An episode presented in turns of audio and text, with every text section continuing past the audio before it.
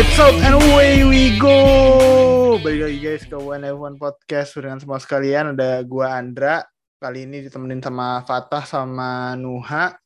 Akhirnya setelah 21 race 21 race uh, di tahun ini uh, kita udah sampai di penghujung musim. Wow. Ini rekaman hari Sabtu, tinggal nanti malam qualifying terus besok penentuan besok penentuan uh, juara dunia 2021 Lewis Hamilton, Max Verstappen 369,5 poin. Dua-duanya 0 poin di antara mereka. Max menang 9 kali, Lewis menang 8 kali, Max unggul jumlah kemenangan. Uh, Max punya sedikit advantage di situ, but yeah, everything will go down in Abu Dhabi tomorrow. Uh, guys, ini kenapa mereka yang balapan gue yang deg-degan ya? Karena kita invested banget lah sama ini. Kita udah bikin berapa episode anjing tentang ngebahas nih berdua doang. ya bukan mereka doang, tapi at least ya 22 race ini jadi ya airtime-nya mereka paling banyak soalnya. Iya betul betul. betul. mereka paling banyak. Exposure di media juga dia paling banyak. Iya yeah, benar. Banyak yang bisa kita bahas sebenarnya uh, leading up to the hype buat Abu Dhabi GP besok. Tapi yang salah satu yang ini mungkin pertanyaan yang gue sebenarnya nggak suka nanyain dan driver juga pasti nggak suka ditanya ini. Tim prinsipal juga nggak suka ditanyain ini, tapi ini sebenarnya digoreng dulu sama media. Apakah bakal ada crash antara dua orang ini besok? Dan apakah intensional kah?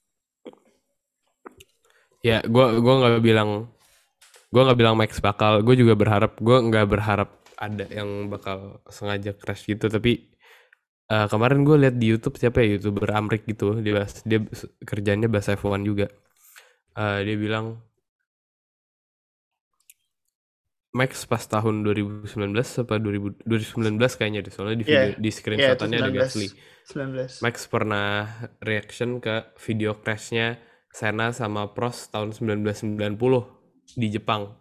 Hmm. pas uh, kalau nggak salah seri atau apa gitu tapi pokoknya Senna pokoknya Pros harus nggak finish buat Senna menang. Terus kata dia kalau dia ada di posisi Senna mungkin dia kayaknya bakal melakukan hal yang sama gitu. Jadi ya siapa tahu ya. Gue sih nggak pengen ada gue sih nggak pengen ya ada yang apa ya.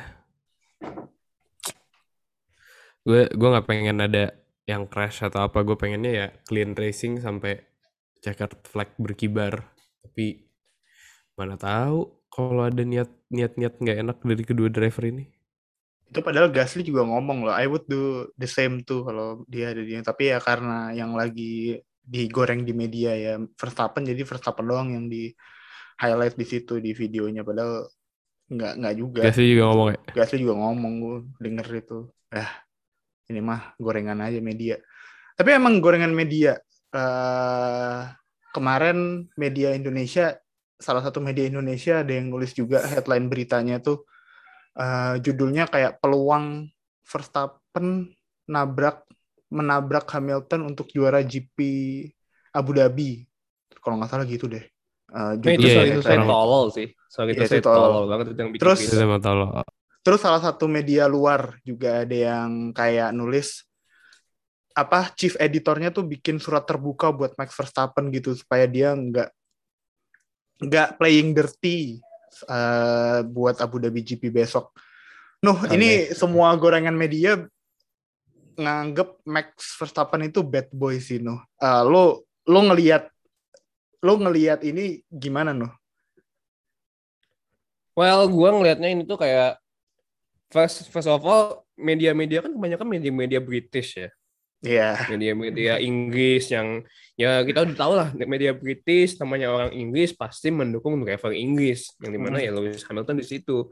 Menurut gue emang biasnya tuh terlalu besar, biasnya tuh terlalu besar kalau menurut gue karena ya despite of Hamilton being last ya gimana ya memang Hamilton jago tapi ya Max Verstappen nggak bisa dikesampingkan gitu aja dong. Lu kayak kalau misalnya media-media Inggris kalau mem selalu memposisikan Max Verstappen sebagai bad boy, ya ba maksudnya banyak orang pun juga tidak melihat yang itu gitu. Itu memang kayak menjadikan Verstappen tuh scapegoat buat mereka aja kalau bisa mengganggu untuk Hamilton juara padahal kan nyatanya memang Hamilton Verstappen juga bisa melakukan hal yang bahkan mungkin Hamilton pun tidak berekspekt, tidak berekspektasi ini bakal terjadi yang poinnya pun bisa sampai level bisa sampai akhir bahkan race-nya tuh bisa sampai di Abu Dhabi bener-bener ya one point ya siapa pun yang menang bakal juara gitu memang agak nggak ini sih menurut gue ya banyak banget lah media Inggris tuh yang salah satunya yang juga YouTube yang ya juga gede juga mungkin juga lean, agak leaning ke Hamilton buat gue ini really unfair aja buat gue sih. Uh, iya sih. Uh, apa ya? Emang lah pasti media tuh butuh hero-nya, butuh villain-nya juga gitu. Ini mungkin kita karena ngelihatnya banyak media media-media British kali ya yang emang muncul di timeline kita. Gue sih belum lihat uh, media Belanda gimana mereka ngeportray uh, salah satu rivalry terbesar di F1 ini. Cuma yang gue kaget sih itu sih ada media Indonesia yang ikutan kayak gini. Gue nggak nggak habis pikir aja. Kok bisa ya? Kok bisa deh media Indonesia ikut-ikutan bikin judul berita yang provokat provo, provokatif gitu? Bukannya bukannya being neutral to both sides uh, Hamilton ataupun Verstappen tapi dia malah kalau isi beritanya malah benar-benar mojokin Verstappen seakan-akan Verstappen cuma punya satu strategi selama race ya. Strateginya dia ya buat nabrakin diri ke Hamilton atau bikin dua-duanya DNF gitu. Ya, itu kind of frustrating kalau lu emang fansnya Verstappen ya buat ngeliatin Twitter timeline ataupun timeline sosial media beberapa hari ini lu harus terbiasa ngelihat Verstappen di portray sebagai the bad guy in this uh, story, Hamilton sebagai the hero of the whole season gitu. Jadi sabar-sabar aja uh, buat fans Verstappen, buat fans Hamilton juga nggak usah terlalu percaya sama apa yang ada di media. I mean, it's not it's not gonna be that cheap nggak sih sebenarnya? Nggak iya. bakal yeah. lah secip itu gue, gue. Uh Menurut gue so far dua-duanya udah kotor juga lah. Iya iya. iya. Dua-duanya juga sama-sama dirty, sama main dirty juga. Jadi ngapain? Karena juga... karena menurut gue yang kotor itu siapa pun yang lagi di belakang. Yang lagi di belakang pasti lama-lama desperate kayak Verstappen akhir-akhir ini mulai kelihatan desperate-nya uh, Hamilton pas Inggris. Pas Red Bull lagi bagus, pas di Inggris, pas ya pas Red Bull lagi bagus setelah dia nggak menang race berapa kali itu kan sampai di Inggris.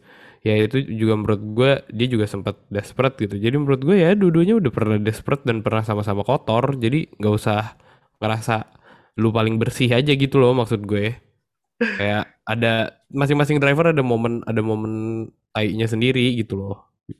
Kata kasarnya lah ya. Jadi ya ya gitu sih. That's my take menurut gue ya. Ya dua-duanya udah pernah kotor kita pengennya sebagai fans ya selesaikan dengan bersih udah gitu tinggalin aja kotor-kotornya di musim ini. Noh tadi lo mau nambahin kayaknya dari oke okay. eh dari oke okay, dari Fatah. Ya maksudnya ya dua-duanya pun juga udah pernah bermain dirty lah on track gitu yang tadi yang udah dibilang ketika lagi Hamilton lagi desperate ketika Red Bull repeat gitu dari Monaco dari Azerbaijan Monaco Azerbaijan terus sama di Prancis ya akhirnya Hamilton bisa menang di Inggris ya itu juga salah satu bukti kalau Hamilton main dirty gitu. Ya sama aja jatuhnya menurut gua. Nggak media nggak us media tuh jangan cherry picking lah kalau misalnya oh Hamilton adalah our cloud hero apalagi media British ya selesai. Oh, cloud hero apa segala macam. Toh toh Hamilton pun juga pernah main kotor dan mereka pun ya seakan menutup fakta tentang itu. Seakan-akan Red, Red Bull yang selalu menjadi scapegoat mereka dengan komentar-komentar pedasnya Christian Horner ke Mercedes ataupun apa segala macam ya jangan jangan buta aja sih kalau buat gue mah. Yes, jangan buta. Sebenarnya mereka kalau kata gue sih bukan dirty mereka nggak sama-sama bertujuan jahat. They're just desperate to get that number one. Ini benar-benar buktiin kalau Battle of F1 musim ini, ini emang bakal going down to the wire ketika emang dua driver ini emang benar-benar desperate buat uh, nyari posisi satu gitu. Mereka nggak ada yang berniat buat take out satu sama lain lah gue yakin itu. Mereka pasti ngeliat dia mereka niatnya hard racing tapi nggak nyampe buat uh, bikin salah satu dari mereka DNF gitu.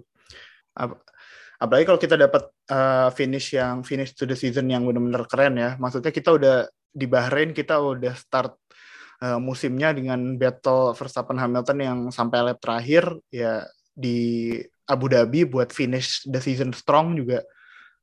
Ya gitu, kayak gitu juga lah bikin battle ini jadi apa yang emang kita impikan selama ini gitu. Hard racing tapi tetap benar-benar fair di antara keduanya nggak ada yang take out satu sama lain.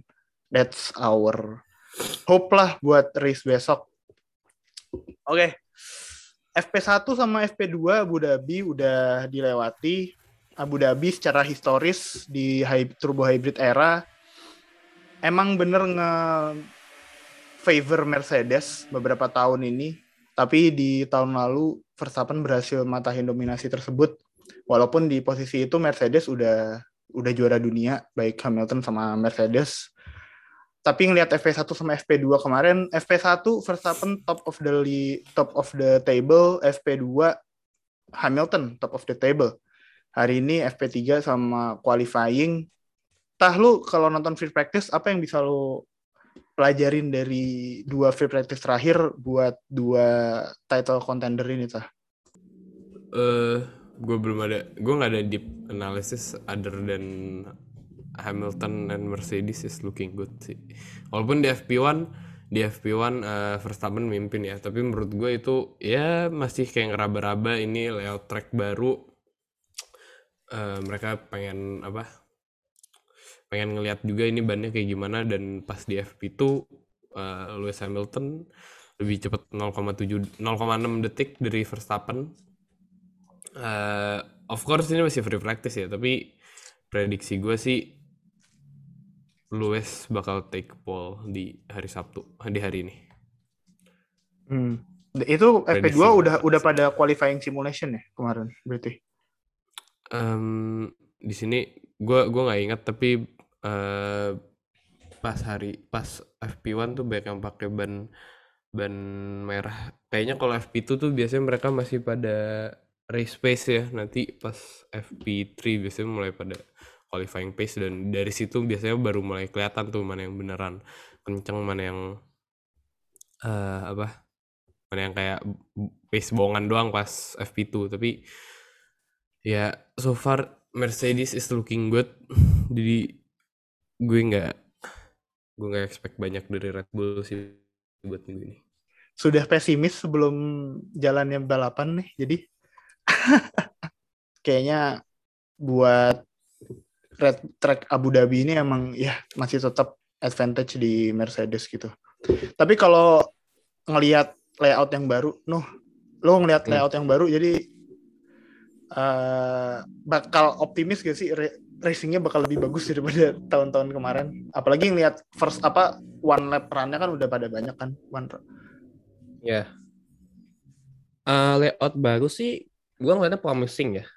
Hmm. Karena kalau gue ngeliat dari apa namanya helmet camnya Leclerc sama Alonso itu kelihatan banget kalau ketika masuk ke turn 4 itu yang si Ken terus jadi hairpin satu itu itu enak banget sih kayak yang biasanya lu harus ngelambat muter kiri kanan tiba-tiba nunggu saja ngeng gitu. Ya, iya, bener, bener, bener. enak banget sih ngelihatnya enak banget. Apalagi kan kalau misal lu berposisi sebagai driver gitu lu nggak perlu nggak perlu turunin gigi turunin gigi lagi terus masukin lagi buat sekedar belok kanan belok kiri. Tinggal lu tinggal lu di it hairband itu tinggal habis persiapan buat packing buat ambil di RS itu menurut gue udah enak sih. Walaupun mungkin di eh enggak juga sih yang di sektor tiga terakhir pun juga itu menurut gue agak sedikit lebar ya. Dan itu lebar. ketika gue lihat dari helmet camnya juga kayak lebih enak walaupun terus posisinya flat out ya flat out. Cuman untuk bisa apa untuk bisa turning dengan kecepatan yang lebih tuh bisa. Jadi gue optimis sih dengan track layout yang baru ya.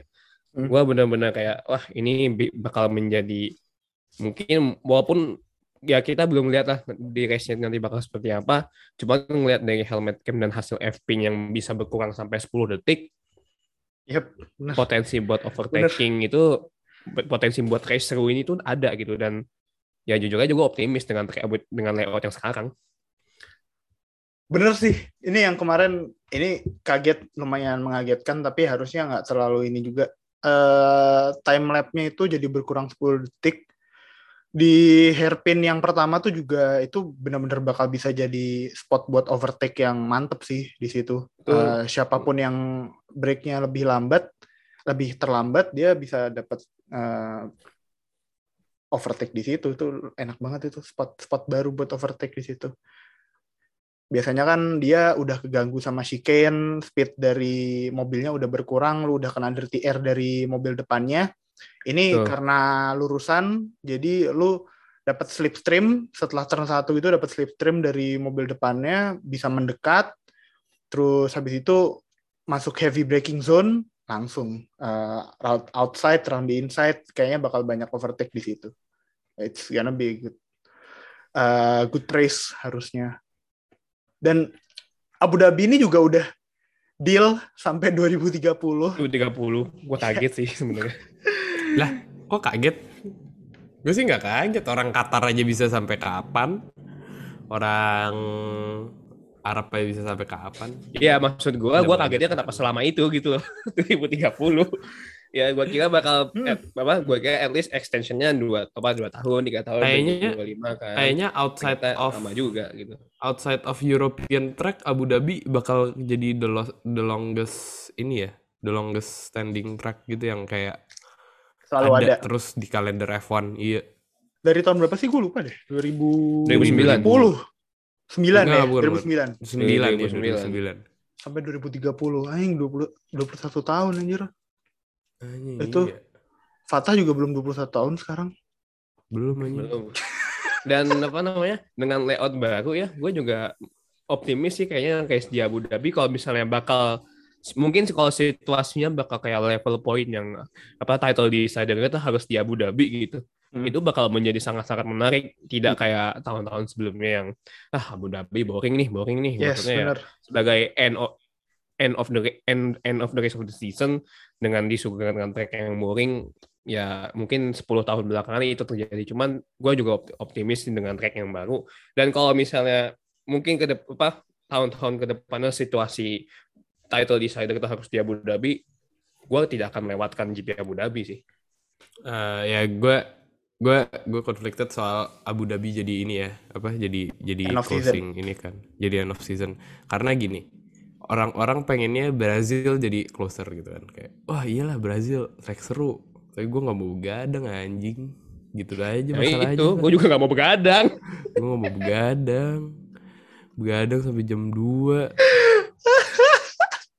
lu, lu kebayang gak sih? Lu kebayang gak sih fans F1 Indo fans Ferrari Indo tahun 2007 eh 2008 begadang sampai jam 2 wah menang menang. Jadi balap kan gue males ya kalau ngulang kayak gitu. Jadi gue pikir ya udahlah kalau kalau misalnya Abu Dhabi layout baru seru ternyata ya udah Abu Dhabi aja lah nggak apa-apa. Orang seru-seru juga gitu. Jadi kalau ternyata pakai layout baru ini masih cocok jadi closing race ya ya udah gue nggak apa-apa lah Abu Dhabi aja. Tapi kalaupun pindah ke Brazil juga aduh gadang itu masalahnya ngantuk tapi kalau tanggal segini nggak apa-apa sih, gue udah libur juga, jadi ya udahlah nggak apa-apa, begadang begadang dah. Sono.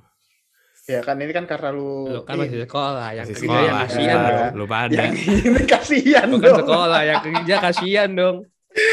Aduh, bayangin lo pagi-pagi ngelihat race decide, title decider begadang, tapi tiba-tiba driver favorit tuh kalah, terus besok paginya masuk kerja ya males sih emang kalau ngelihat layout yang baru, bener sih kata Nuha, gue juga optimis. Uh, kalaupun ini jadi title decider, harusnya ini bakal jadi lebih bagus daripada tahun-tahun sebelumnya. Tapi ya nggak tahu, ini deal sampai 2030 yang bikin gue nggak suka adalah F1 jadi nggak fleksibel buat nambah-nambahin atau ngurang-ngurangin uh, track-track lain buat di uh, kalendernya gitu. Ini gue nggak suka sih sama deal-deal yang terlalu panjang kayak 10 tahun, berapa tahun, 20 tahun gitu uh, kalau buat gue sih idealnya tuh harusnya sebuah track tuh diperpanjang kontraknya tuh maksimal lima tahun lah.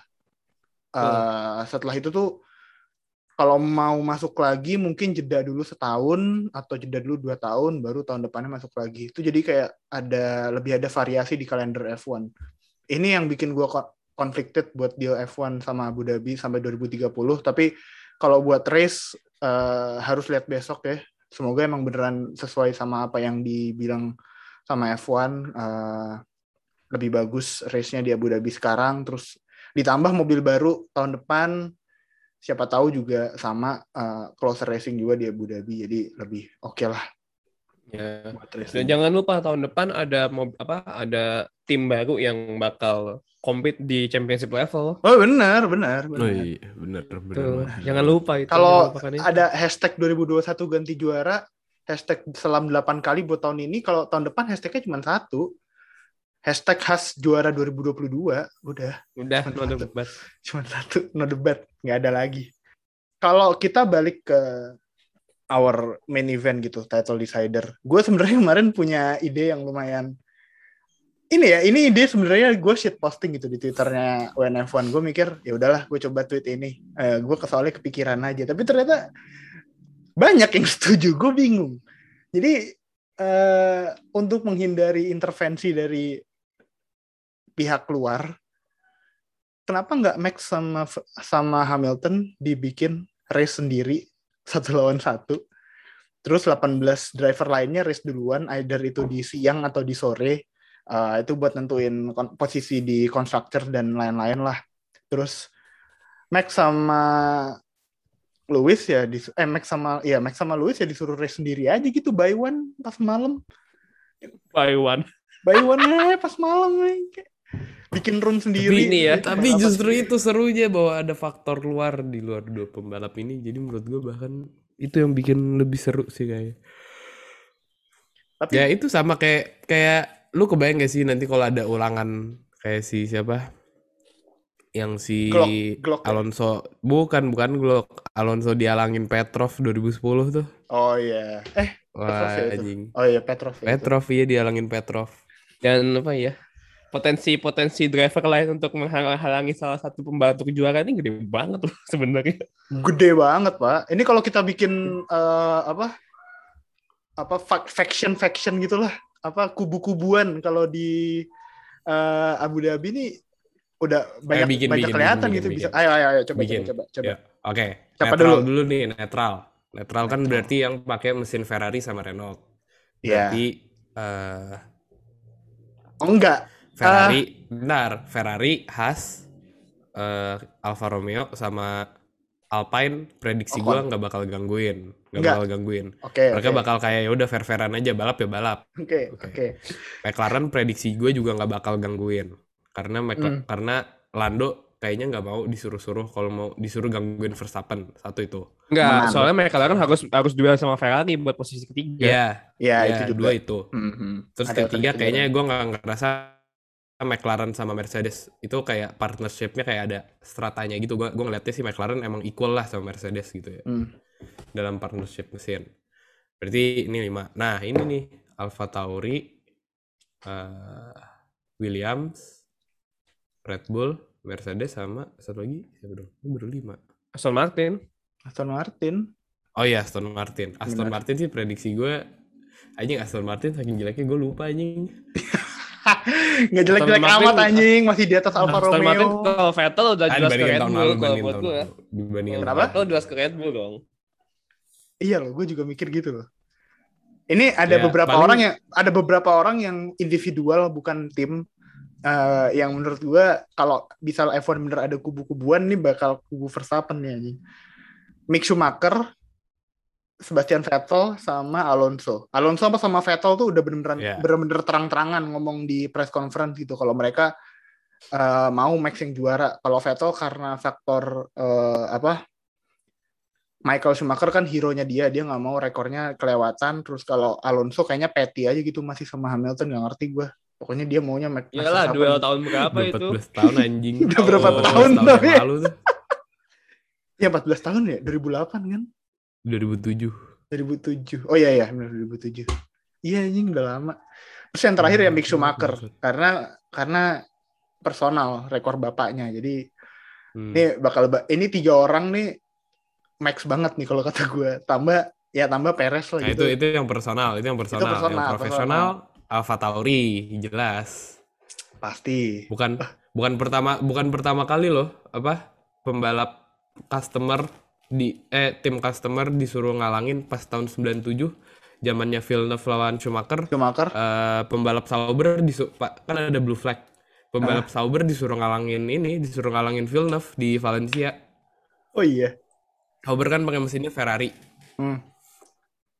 Nah, pembalap Saubernya itu disuruh ngalangin nahan-nahan Villeneuve dikit lah, nggak perlu sampai kayak dia crash atau apa, tapi kayak Yeah. sampai lumayan ketahan sampai ngeganggu nambahin gapnya. Nah, itu tahun 97 tuh. Jadi ya bisa aja Alfa Tauri sih kalau Red Bull mau pakai strategi mah pas blue flag blue flag kan. Anjir. Nah, terus Mercedes. George Russell gue nggak yakin George sekotor itu satu dua George kayaknya dekat satu satu generasi satu angkatan lah sama Max jadi gue nggak yakin dia mau gangguin Max juga Hmm. Latifi sih why not sih menurut gue ya Latifi ya kenapa enggak juga gitu kayak kalau disuruh mau kalau enggak juga ya udah nggak apa-apa di bangsat banget ya anjing kita ngomong kayak gini sebenarnya Tapi ya ini bakal bisa jadi terjadi loh. Bisa jadi sangat-sangat possible buat hal-hal seperti ini. Karena memang bukti-bukti konkretnya pun juga ada gitu loh. Udah ada di tahun-tahun sebelumnya. Jadi ya it could happen. Iya dan buat gue tuh bukan bukan mereka bakal disuruh buat nge-crash, tapi gangguin aja, gangguin satu sama lain itu itu lucu sih. Bakal kalau kejadian lucu sih makanya. Kalau ada beneran kayak Ya, misal oh ya. Hmm. misal Alonso tiba-tiba ngedefend Hamilton kayak Hungarian kemarin aja, wah kan bisa kejadian. Betul. bisa Betul bisa sekali. bisa bisa Ada ini petty banget kita sampai bikin kubu-kubuan. Iya. Emangnya mereka kayak Babi. emangnya mereka nggak ada sesuatu yang lain yang diperjuangkan apa? House of Cards ini udah kayak House of Cards anjing Padahal Ferrari udah ini ya, Ferrari udah nyaman di P3 ya berarti ya, Tahe. Makanya mereka nggak mau bantu siapa-siapa Iya. kan. ngapain lah cuman cuman mengganggu reputasi aja kayaknya Anjay, kan tahun depan udah kontender juara juga. Aman. jangan gitu dong jangan Ya enggak tahu taunya ntar Ferrari tiba-tiba yang di P1 kan. Walah. Kan kaget semuanya gitu. Lah ini ngapain? Lah. Mati puper aja. Iya anjir. Tiba-tiba juaranya Ferrari gimana tah? Salah satu antara Leclerc sama Sainz gitu. juara race ya Iya juara race, juara race. ini kan Iya, yang penting salah satu menang di depan Iya yang, yang satu yang penting kan salah satu finish di depan benar. kalau tiba-tiba Ferrari finish P1 ya happy happy aja lah kenapa enggak orang pertama kali menang dari 2019 kenapa enggak anjing udah udah dua tahun anjing puasa lama banget Dua puasa tahun nggak menang race ya. Iya Gila, gila desperate banget lu ya anjing. Kalau gue denger-denger. ya Ya, udah kan kan mereka seri kan mereka seri yang ya yang penting salah satu finish di depan. Kalau Mm-mm. yang menang race kan nggak harus ini. Pas 2006 Alonso juara juga yang menang race kan Felipe Massa. Jadi ya udah nggak apa-apa. ya iya. Di Brazil kan yang yang menang Felipe Massa. Ya udah. Gue mah ayo aja kalau Ferrari bisa menang mah kenapa enggak? Ya itu kan itu kan kata kuncinya itu kalau bisa kan. Tai. Kata kuncinya kalau bisa. Iya. Iya, kata kuncinya kalau bisa. Oke, eh, maybe we we've gone a little too far eh, dari obrolan. So, ya, Max sama Lewis dari segi mobil ataupun teknikal ataupun kayak apa sih yang mereka harus lakukan besok dan qualifying hari ini supaya mereka bisa ngunci juara eh, besok gitu. Apa apa kelemahan apa Verstappen yang harus dilakuin Verstappen apa ya Hamilton yang harus dilakuin Hamilton gitu. Kalau buat gua duluan Verstappen harus lebih tenang. Dia udah nggak bisa eh, bikin desperate move kayak di Abu Dhabi kemarin yang yang mana ya desperate move-nya tuh berarti yang eh, turn satu menurut gua yang dia going out of the track kayak ngecut corner gitu. Red Bull menurut gue Verstappen punya cukup pace buat bisa ngedeket ke Hamilton. Uh, Red Bull punya cukup pace buat bisa ngedeket ke Hamilton. Uh, Verstappen punya cukup skill buat overtake Hamilton uh, ketika dia at his best, ketika dia tenang. Jadi itu yang buat gue harus dilakuin Verstappen buat ju- buat juara. He's gotta be more calm, gotta be more mature dari beberapa race terakhir emang secara mobil mereka lagi in the back foot tapi secara driver bukan berarti mereka di belakang terlalu jauh. Jadi eh, kalau dia bisa nge-manage situasinya resiko yang bakal dia ambil apa gimana daripada dapat penalti 5 detik lagi kayak kemarin kan dan bikin gapnya lebih jauh mendingan uh, kejar on track gitu. Kalau apa yang harus dilakuin Hamilton menurut gue ya Hamilton udah pernah di posisi ini dia udah pernah juara di Abu Dhabi dia udah pernah uh, ngunci titel juara dunia di Abu Dhabi juga. Uh, apa yang harus dia lakukan? Ya apa yang biasanya seperti dia lakukan. Uh, menurut gue Hamilton being Hamilton dia udah didukung sama mobil yang bagus, dia cuman harus bikin zero mistakes aja gitu. Dan selama ini kan kalau ada kesalahan di Mercedes si musim ini itu kebanyakan kalau buat gue kalau buat gue ya kebanyakan itu dari tim strateginya Mercedes gitu yang agak messed up. Uh, pit stop lah agak messed up. Mereka terlalu cepat bikin Hamilton pit stop dan ini buat gue yang harus diperbaiki di Abu Dhabi. Uh, mereka harus benar-benar zero mistakes di bagian strategis. Jadi kalau itu udah di dapetin sekaligus Max uh, apa Hamilton dapat pole, uh, pretty much satu tangan mereka udah ada di title juara sih. Uh, tah menurut lu gimana? Uh, gue udah ngomong sih di TikTok ke When Fun sebenarnya. Hmm. Kalau gue preferensi pribadi ya nggak mewakili When Fun.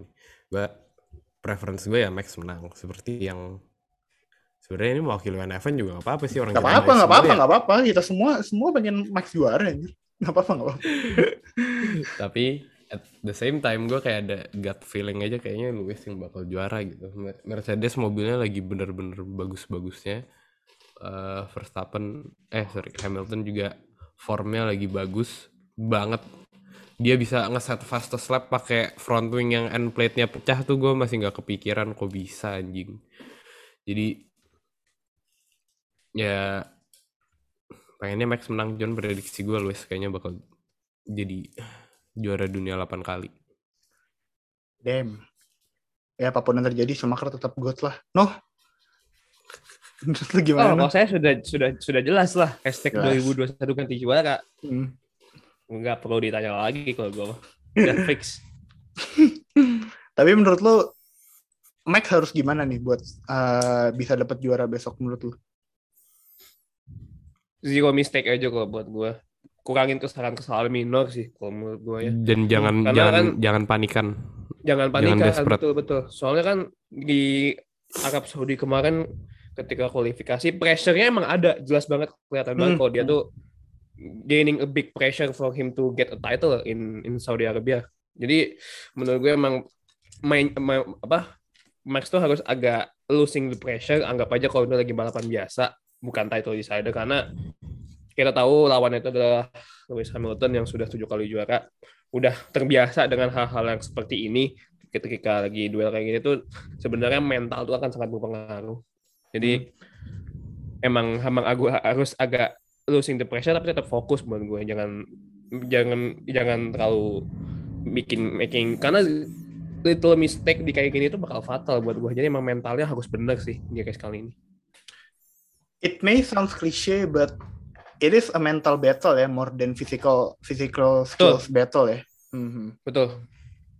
Me memang kayak maybe orang-orang udah bosan itu denger ya ini soal mental tapi emang bener uh, ketika lu dihadapkan dengan pressure segede ini buat finish di depan rival rival lu buat jadi juara poinnya sama lagi kan uh, lu bisa ngelakuin mistake sekecil apa pun gitu dan itu bakal costly buat uh, balapan lu ini baik Hamilton atau Verstappen ya sama aja. And kalau buat gue mental secara mental Hamilton masih menang. Uh, he's been in this kind of situation di beberapa tahun terakhir. Uh, Verstappen baru pertama kali ada di situasi kayak gini. Gue sebenarnya emang ngarepinnya Verstappen kunci juara dunia tuh sebelum Abu Dhabi sih. Karena satu Abu Dhabi tracknya track Mercedes banget, dua Abu Dhabi eh, apa kalau udah di race terakhir pressure-nya bakal lebih gede gitu daripada dapetin juara di seri-seri sebelumnya gitu. Jadi ya tapi kan it is what it is udah kejadian juga. Uh, we're gonna see a hell one hell of a battle besok dan mungkin dimulai dari nanti malam qualifying. Ini mungkin salah satu qualifying paling penting di musim ini karena satu title decider, dua all position jadi faktor yang penting gitu buat menang di Abu Dhabi di beberapa tahun terakhir. Oke, okay, uh, eh, itu kalau dari battle Hamilton sama Verstappen ya. Sekarang kita mungkin bisa bahas ke yang lebih ringan tapi lebih menyedihkan sebenarnya. Abu Dhabi GP bakal jadi race terakhir buat Raikkonen. Kita udah bikin konten buat uh, momen-momen mengharukannya Raikkonen.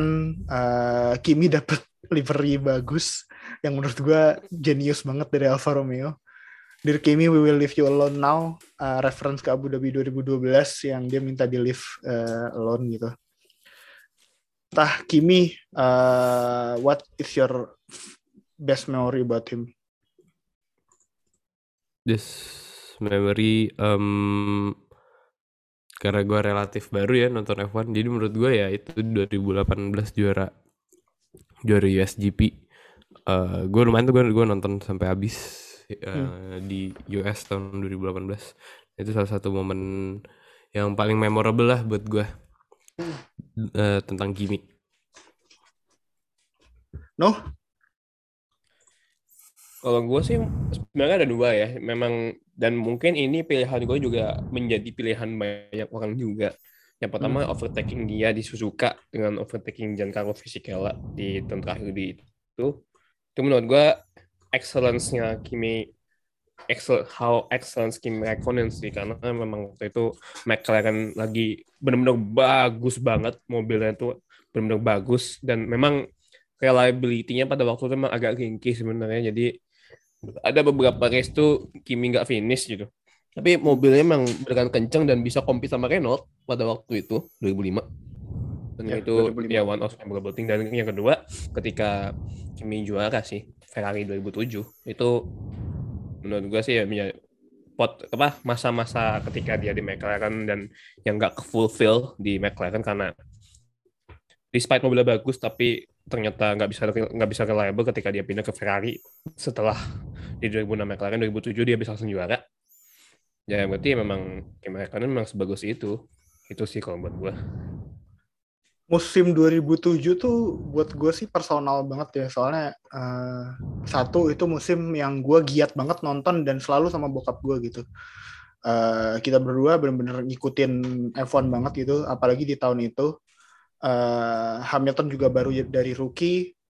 Nyokap gue fans Hamilton dari tahun itu juga. Terus uh, gue sama bokap pas itu dukung Ferrari kan jadi uh, ngeliatin Kimi Raikkonen habis itu juara dengan cuman beda satu poin itu musim yang buat gue as a F1 fan apa ya F1 tuh lebih dari sekedar race gitu. Ini F1 ini event acara keluarga gitu kan di keluarga gue dulu malah uh, yang ngedeketin uh, kita kita semua gitu jadi satu keluarga dan ini personal dan makanya momen 2007 itu juga jadi salah satu favorit favorit gue sih gitu. Uh, pas dia juara dunia cuman beda satu poin.